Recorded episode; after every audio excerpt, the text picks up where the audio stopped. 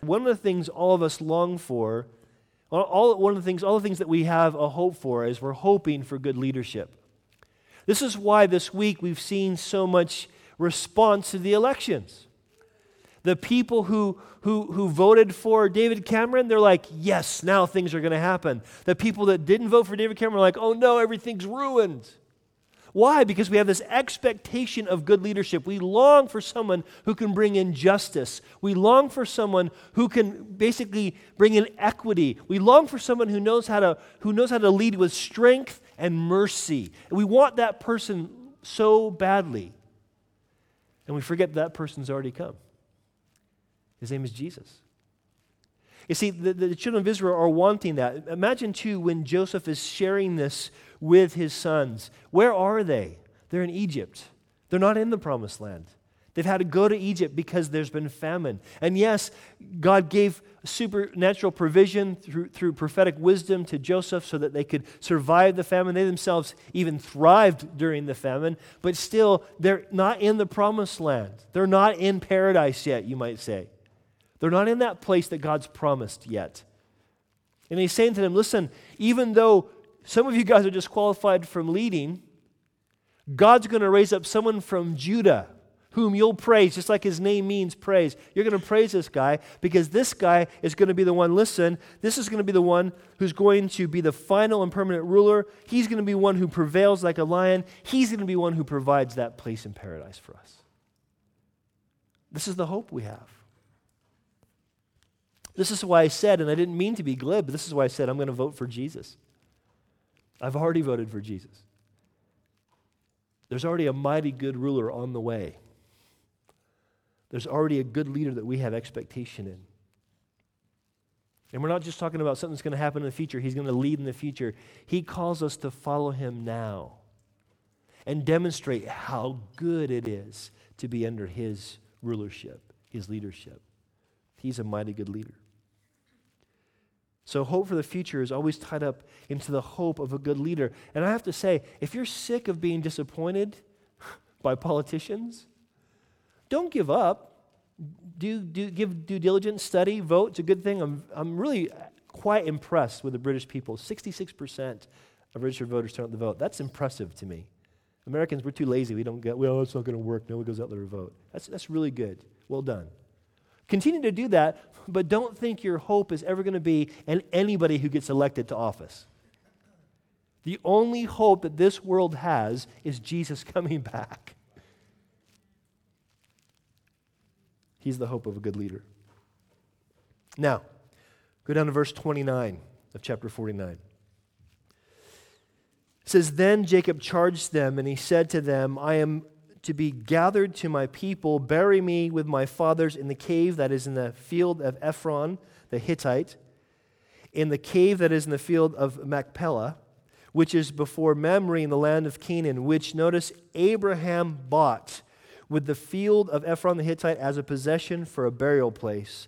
There they buried Abraham and Sarah his wife. There they buried Isaac and Rebekah his wife.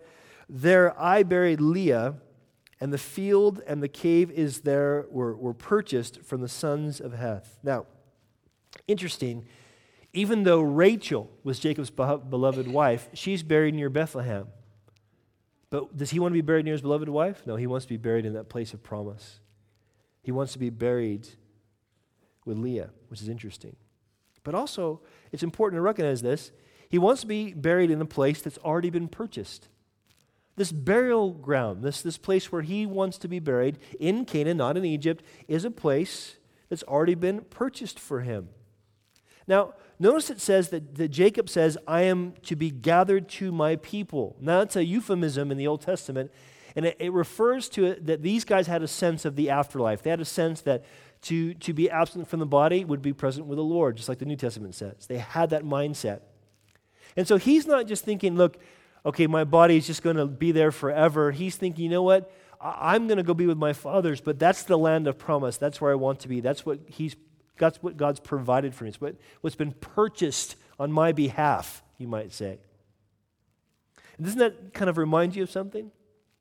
The fact that Jesus has purchased on our behalf a place. What does Jesus say in John chapter 14? He says, I go to prepare a place for you.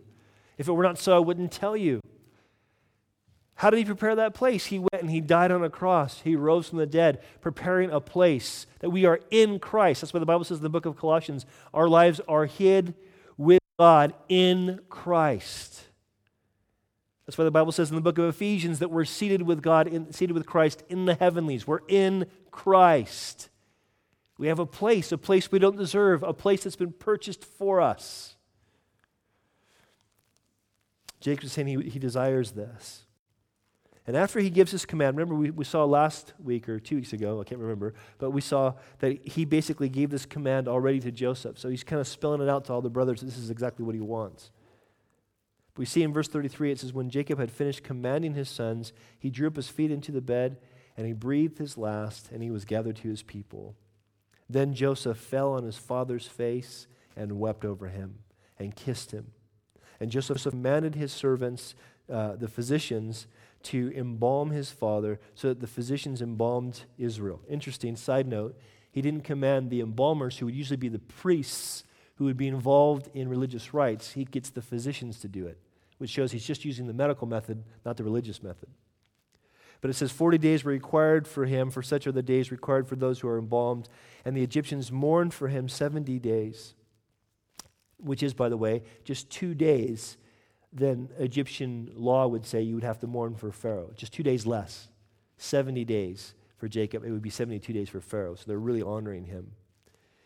Verse 4 Now, when the days of his mourning were past, Joseph spoke to the household of Pharaoh, saying, If now I have found favor in your eyes, please speak in the hearing of Pharaoh, saying, My father made me swear, saying, Behold, I am dying in, in my grave, which I dug for myself in the land of Canaan. There you shall bury me. Now, therefore, please let me go up and bury my father, and I will go back. And Pharaoh said, Go up and bury your father as he made you swear. Now, remember what God had promised Jacob back in Genesis 46. When Jacob's sons come back from Egypt and say, Joseph's alive and he's the ruler, we need to go to him. And so, you know, Joseph or Jacob takes some convincing, but he's convinced. They start going back. He stops to worship, and you can tell he's thinking, God, is this really what your plan is? And God speaks to Jacob, if you remember, this is Genesis 46 4. He speaks to, to Jacob, and he, or, yeah, he speaks to Jacob, and he says, Listen, I'm going to be with you when you go down, and I'm going to bring you back again. And Joseph will lay his hands on your eyes. In other words, when you die, you're not going to just see his face, but when you die, he's going to be the one that actually closes your eyes for you. He's going to be right there. That's exactly what's happening right now. So, just as God had promised Jacob, his death and burial are happening. Now, verse 7. So Joseph went up to bury his father, and with him he went up, uh, went up all the servants of Pharaoh, the elders of his house, and all the elders of the land of Egypt, as well as all the house of Joseph, his brothers and his father's house. Only their little ones, their flocks, and their herds were left in the land of Goshen. And there uh, went up with him both chariots and horsemen, and it was very a very great gathering. Then there came then they came to the threshing floor of Atad which is beyond the Jordan. And they mourned there with a great and very solemn lamentation. And he observed seven days of mourning for his father. And when the inhabitants of the land, the Canaanites, saw the mourning at the threshing floor of Atad, they said, This is the deep mourning of the Egyptians. Therefore, its name was called Abel Mizraim, which is beyond the, the Jordan, which that name basically means mourning of the Egyptians. So his sons did for him just as he commanded them, for his sons carried him in the land of Canaan and buried him in the cave of the field of Machpelah, which before Mamre, and Abram brought with the field of, uh, the Abram bought, excuse me, from the uh, Ephron the Hittite as property for burial place. And after he had buried uh, his father, Joseph returned to Egypt, he and his brothers and all who went with him. Now, what's interesting about this is that there's a picture of what's going to happen in four centuries past this.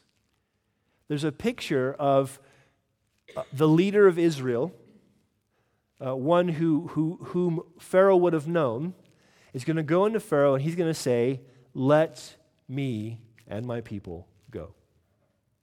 It's interesting because it's also the only place that chariots and horsemen are mentioned in the five books of Moses. The only two places is right here in verse 9 and in Exodus 14 and 15, when the chariots chase after the Israelites and get destroyed in the sea. Interesting that the place that they, they go to stop and mourn it ends up being called the, the mourning of the Egyptians, you know, the, the, the pouring out in mourning or, or sadness of the Egyptians. And what happens to the Egyptians, of course, at the Exodus? They're, a bunch of them are destroyed.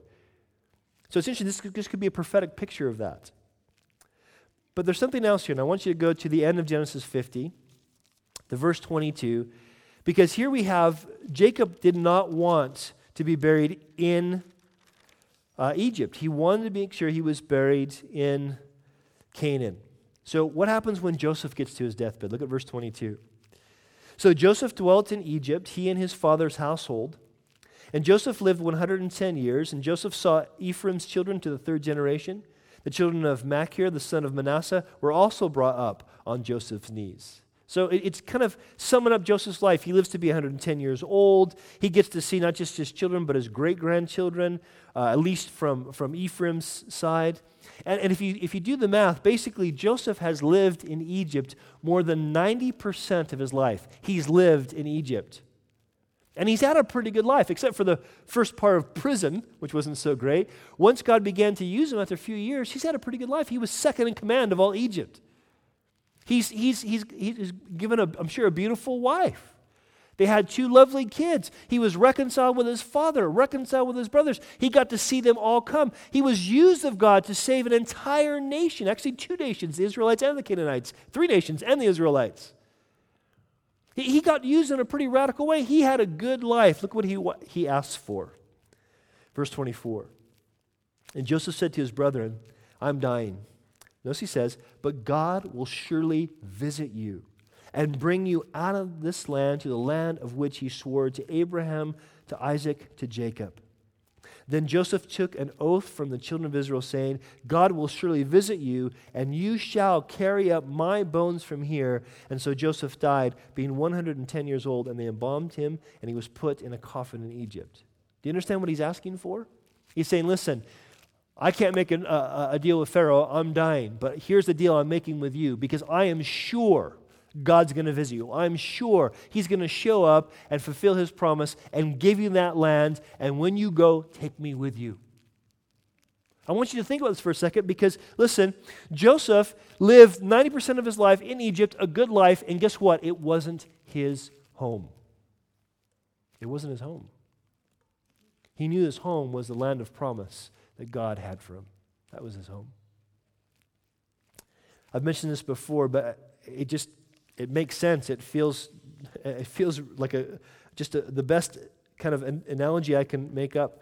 Having now lived in Great Britain for uh, almost 12 years, when we go back to the United States, it doesn't feel like home anymore.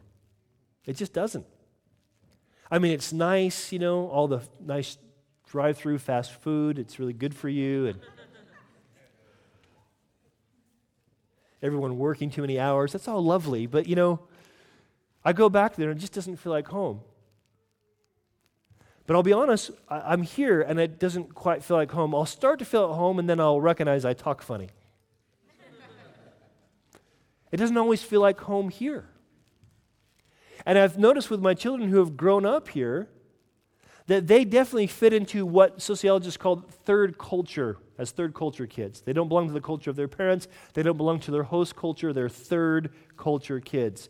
And you know what's interesting? As I was thinking about this this week and thinking about this reality of, of here's Joseph spending 90% of his life in Egypt, but that wasn't his home.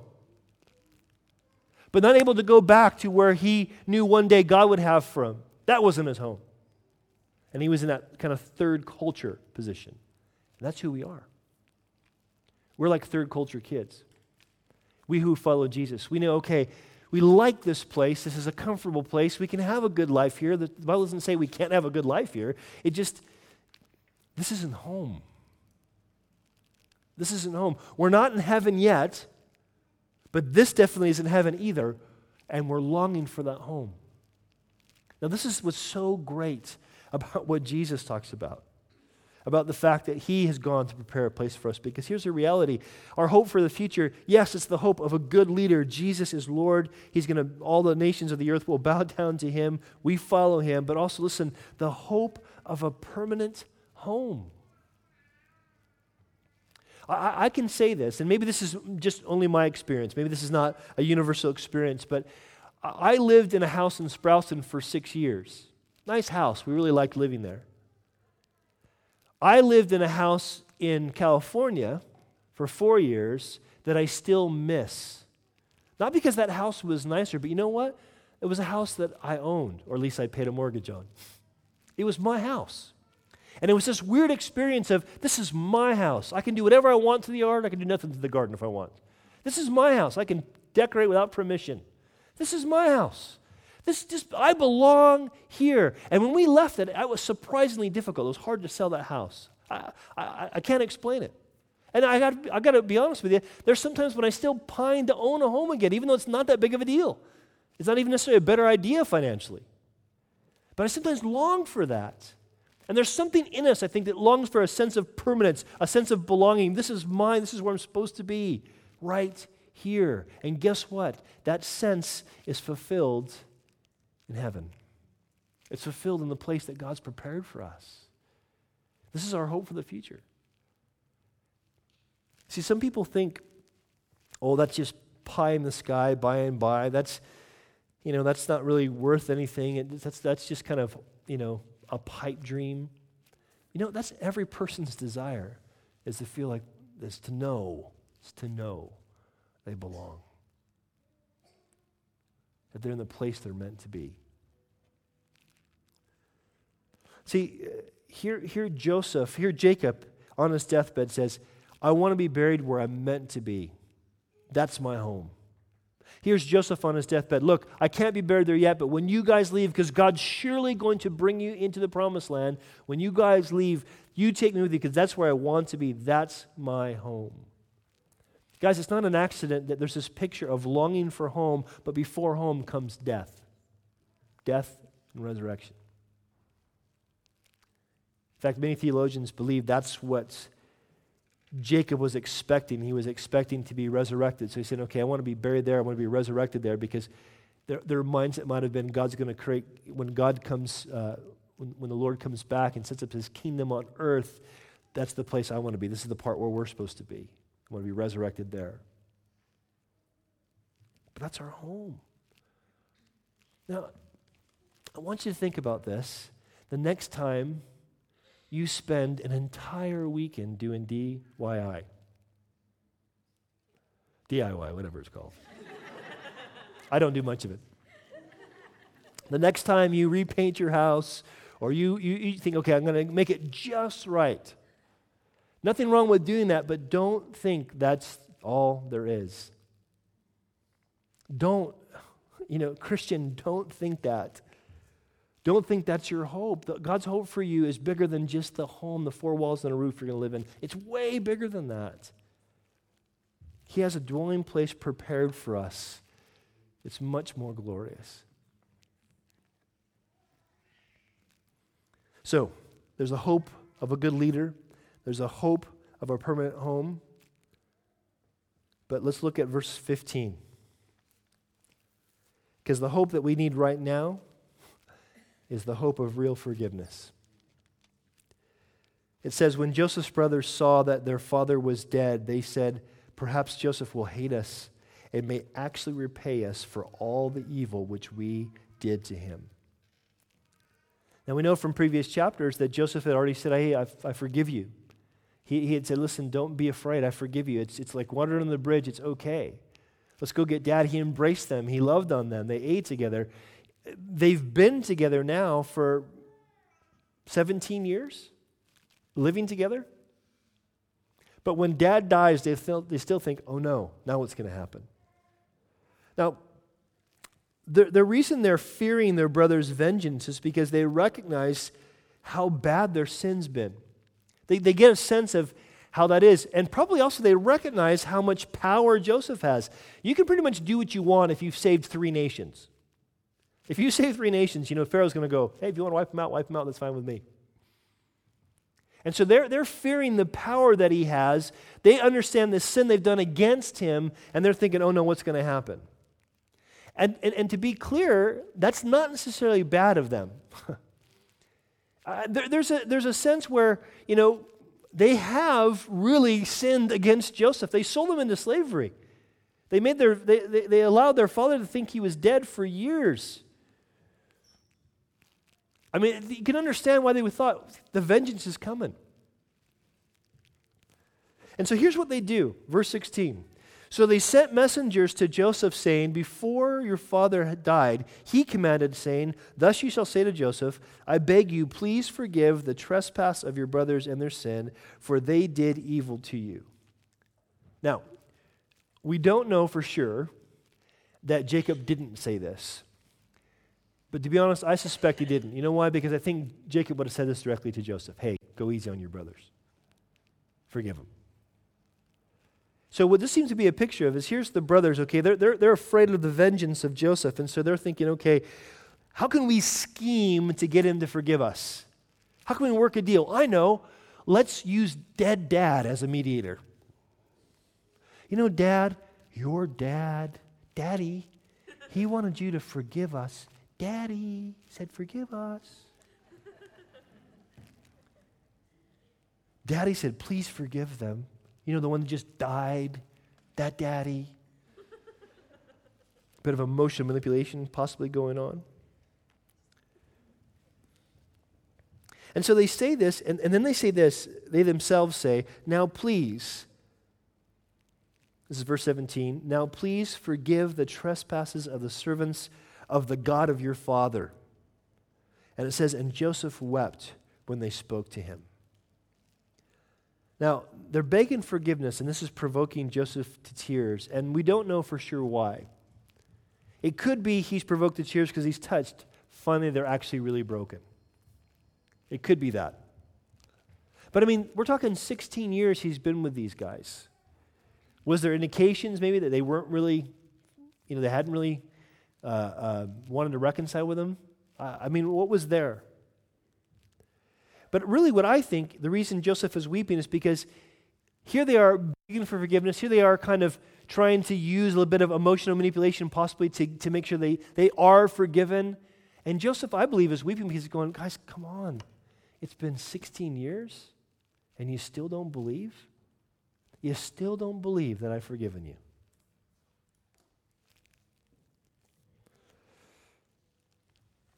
They even in verse 18 present themselves as slaves. Then his brothers also went and fell down before his face, uh, and they said, Behold, we are your servants. So first they send a messenger to say the other bits that we see in verses 17. But in verse 18, they themselves go and they fall down before him and say, Look, we're your servants. We're your servants. They present themselves as slaves. And again, I, I, you get the sense that this is all about a scheme. Okay, can we emotionally manip, jo, manipulate Joseph into forgiving us? Or maybe what we can do is we can just, uh, we can just kind of beg. We beg hard enough, he'll forgive us. Or no, if that doesn't work, we'll say, okay, fine, we'll just be your servants. Just please, just please. We'll, we'll do whatever you say. Just please don't kill us. And there's a lesson here for us, guys, because it's important for us to recognize listen, that the fear of judgment alone never leads to real relationship. It is right for us as humans to recognize there's a God we're accountable to. It's good for us to recognize we have sinned against Him and He should pour out His vengeance on us. It is good to recognize that. The Bible says the fear of the Lord is the beginning of wisdom, but it's not all of it. And sometimes what happens with us, we're so stuck on we should get squished, we should get judged, we should be, we're, we're so focused on the vengeance of God. Even if we rightly understand we deserve it and we rightly understand He gives it justly, we're so focused on that that I believe Jesus weeps. And He says, Didn't what I, Isn't what I did enough? How, how long have you been hearing the gospel and you still don't believe? Listen to what the scripture says. The Bible says in 1 John 4, says, Love has been perfected among us in this, that we may have boldness in the day of, the day of judgment. Because as he is, so are we in this world. In other words, as he is at the right hand of the Father, so are we positionally, even as we're in this world. There is no fear in love. This is why, because perfect love casts out fear. Because fear involves torment, but he who fears has not been made perfect in love. He's not talking about fearing God, he's talking about fearing judgment. We should fear God. He's holy, He's right. What He says goes. We are going to be rewarded by what we do. We should fear God, don't get me wrong, but we should never, as Jesus followers, as those who've been born of God's Spirit, we are not to fear judgment, as in vengeance. And when we do that, listen, do you know what it's saying? The Bible's saying here in 1 John, it's saying we're immature. And we need to grow up. I have to say, I've been really convicted about this. I've been a Christian for 20 something years, and I still wonder, oh, maybe I'm not saved. Oh, here it comes. Why? Is, is what Jesus did not enough? When he said, it is finished, what does that mean? It is finished. It's finished. The Bible says, listen, the Bible says of us who are in Christ, we are not appointed to wrath. So let's grow into that. Let's, let's say, Lord, you, you have a perfect love for me. I, I have never deserved it. I never will deserve it. It's all of your grace, it's all of you, it's all a free gift in Christ. You've put me there. So they do all this scheming, it says in verse 19. And Joseph said to them, Do not be afraid, for I am I in the place of God? But listen what he says. But as for you, you meant evil against me, but God meant it for good in order to bring about uh, bring it about as it is this day to save many people alive. I love this. Here, here they are. The brothers are they're afraid of Joseph's vengeance, and so then he kind of schemed to see if they can kind of corner him into forgiveness. But here's what he does. He didn't say, hey, stop manipulating me. He just says, guys, don't be afraid. And he assures them of his forgiveness. And I love the way he says this too, because in doing so, he emphasizes, notice, both their responsibility and God's sovereignty. He doesn't say, oh, it's okay, guys. I know it's just misunderstanding. He says, You actually meant this for evil. I'm not hiding that fact. I know you meant this for evil. But I, this is not about you, this is about God. And God meant it for good to save many people, not just the, the Egyptians, not just the Canaanites, to save you. You wanted evil against me, and God used that evil against me to save you. This is exactly what the Bible says about the gospel, about Jesus. Listen to this. We read this a couple weeks ago in our study in Acts, didn't we? On Sunday nights. In Acts chapter 2. It says, Him, speaking of Jesus, being delivered by the determined purpose and foreknowledge of God, God's plan. You have taken by lawless hands evil, evil desires, and have crucified and put to death whom God raised up, having loosed the pains of death because it was not possible that he should be held by it. Do you see the intermixing of man's responsibility, his choices, and God's sovereignty perfectly blended together? Do you see that?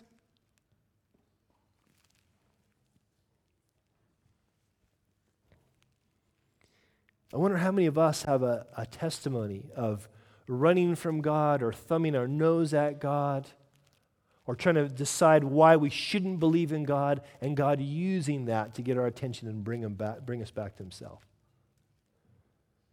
I love when I hear those stories about people who wanted to convince themselves or wanted to prove the Bible wasn't true, wanted to prove Jesus wasn't alive, and what ends up happening, God saves them through the process.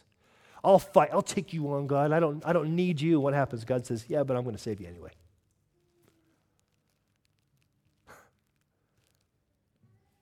This is what God does. You, you could have come here today thinking, This is my last time at church. I'm sick of this nonsense. I don't care. And God's going, Yeah, but I want you.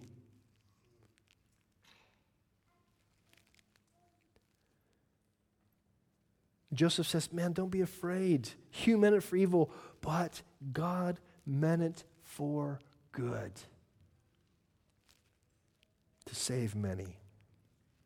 And then he says, verse 21 Now therefore, do not be afraid. I will provide for you and your little ones. And he comforted them and he spoke kindly to them. Don't be afraid, I will provide. Again, 1 John chapter 4. Listen to this. This is from the New Living Translation. This is a paraphrase, but this is I like the way it says it. 1 John 4:10 says, "This is real love. Not that we loved God, but that he loved us." And here's his provision. Listen, sent his son as a sacrifice to take away our sins. The hope that we have as Jesus followers is the hope of real forgiveness. Not, oh, if I do good enough, maybe I'll do enough good deeds that will erase my bad deeds, that kind of forgiveness. No, that's religion. That's not scripture. Not, well, I, you know, I, I think that's going to happen, so I'm going to hedge my bets that, that if, I, if I do the Jesus thing, that when I die, you know, I'll go to heaven. He'll forgive me then. No. Right now. Right now, you can experience real forgiveness against the one that you've sinned against. See, it doesn't matter if your sin's been against uh, another person. Almost always we sin against another person, but even when we sin against another person, it is always against God. David the psalmist said, Against you only have I sinned, and done what's evil in your sight. See, it's, it's God to whom we've done evil. It's God whom we've ignored. It's God whom, to whom we have not been thankful. It's God who's given us all good things to enjoy that we go, ah, I earned this. It's to God that we complain when suffering happens, though we corporately are the cause of suffering. And it's God who says, Yes, but I sent Christ to die for you, that you could be forgiven. And you can know that now. I'm going to ask the music team to come back up. And as the music team comes back up,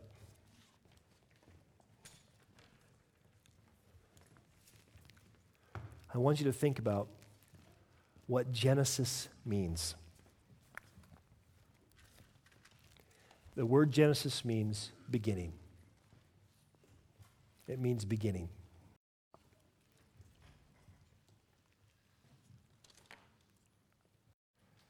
Today can be a new beginning for you. Today. The Bible says, if any man be in Christ, he is a new creation. The old things have all passed away. Behold, all things have become new. You can start fresh. Remember, this is not just a hope for the future. This is not just Jesus is a great leader and he's coming back soon. It is that, but it's more than that. It's not just he's coming back to establish his kingdom so we'll finally be in that permanent home with him. He'll be that final ruler. It is that, but it's more than that.